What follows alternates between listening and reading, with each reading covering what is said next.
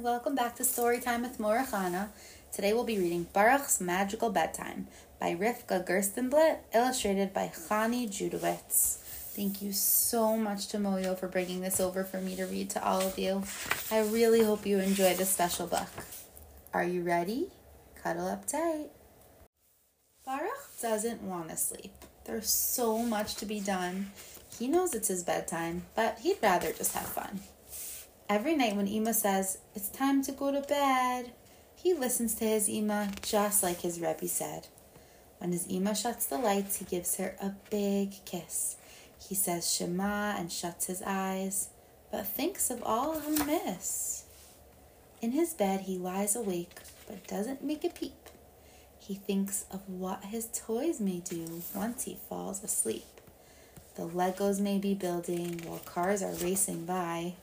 The circus train will puff and toot, the balls will bounce and fly.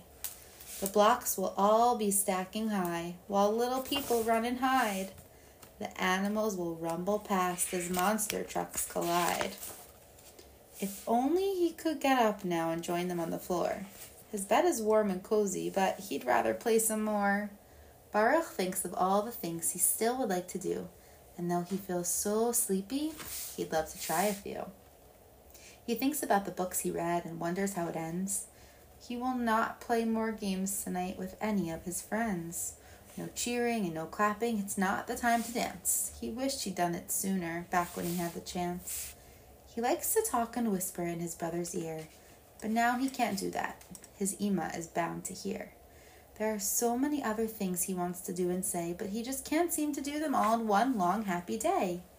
Getting up and out of bed is simply not allowed. When he listens to his parents, Hashem is oh so proud. His Ima comes into the room, she gently strokes his hair. She plants a kiss upon his head and says, Good night, my dear. She says, I know you really want to play a little longer, but sleep is what all boys and girls need so they can grow up stronger. Your brain will quickly tire if it doesn't get some rest, and at school you'll be too sleepy to learn your very best. And then what if at recess you're too tired out to play? By holding on to nighttime, you'll be giving up your day. He thinks about what Ima said and shuts his eyes so tight. Instead of giving up tomorrow, he'd rather sleep tonight.